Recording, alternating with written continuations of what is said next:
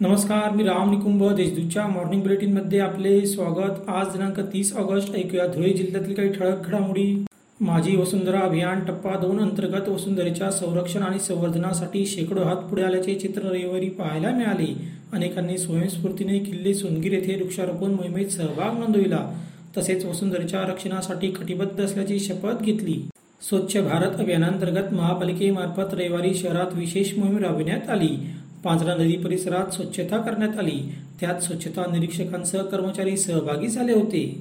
धुळे तालुक्यातील लळिंग शिवारातील डोहात पोहण्यासाठी उतरलेल्या युवकाचा पाण्यात बुडून मृत्यू झाला. रविवारी सकाळी ही घटना समोर आली. कुंदन किशोर चावरे वय सतरा राहणार रासकर नगर धुळे असे मयत युवकाचे नाव आहे. तो नातेवाईकांसह तेथे फिरण्यासाठी गेला होता.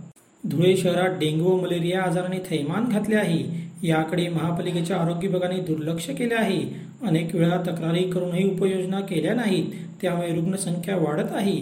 याबाबत तत्काळ उपाययोजना कराव्यात. अन्यथा तीव्र आंदोलन करण्यात येईल असा इशारा शिवसेनेतर्फे देण्यात आला आहे.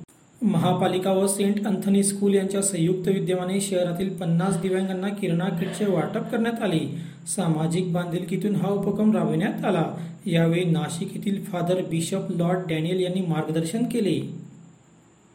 श्रावण महिना संपण्यात आला असून अद्यापही जिल्ह्यात समाधानकारक पाऊस झालेला नाही.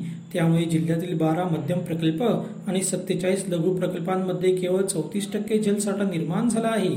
मागील वर्षी सत्तर टक्के जलसाठा निर्माण झाला होता. काही प्रकल्प ओसंडून वाहत होते. मात्र यावर्षी अत्यंत बिकट परिस्थिती निर्माण झाली आहे. अशा त्याच्या ठळक घडामोडी सोयीसर बातम्यांसाठी वाचत रहा दैनिक देशदूत व ताज्या बातम्यांसाठी भेट that W W W dot Deshdoot dot com संकेतस्थळाला. धन्यवाद.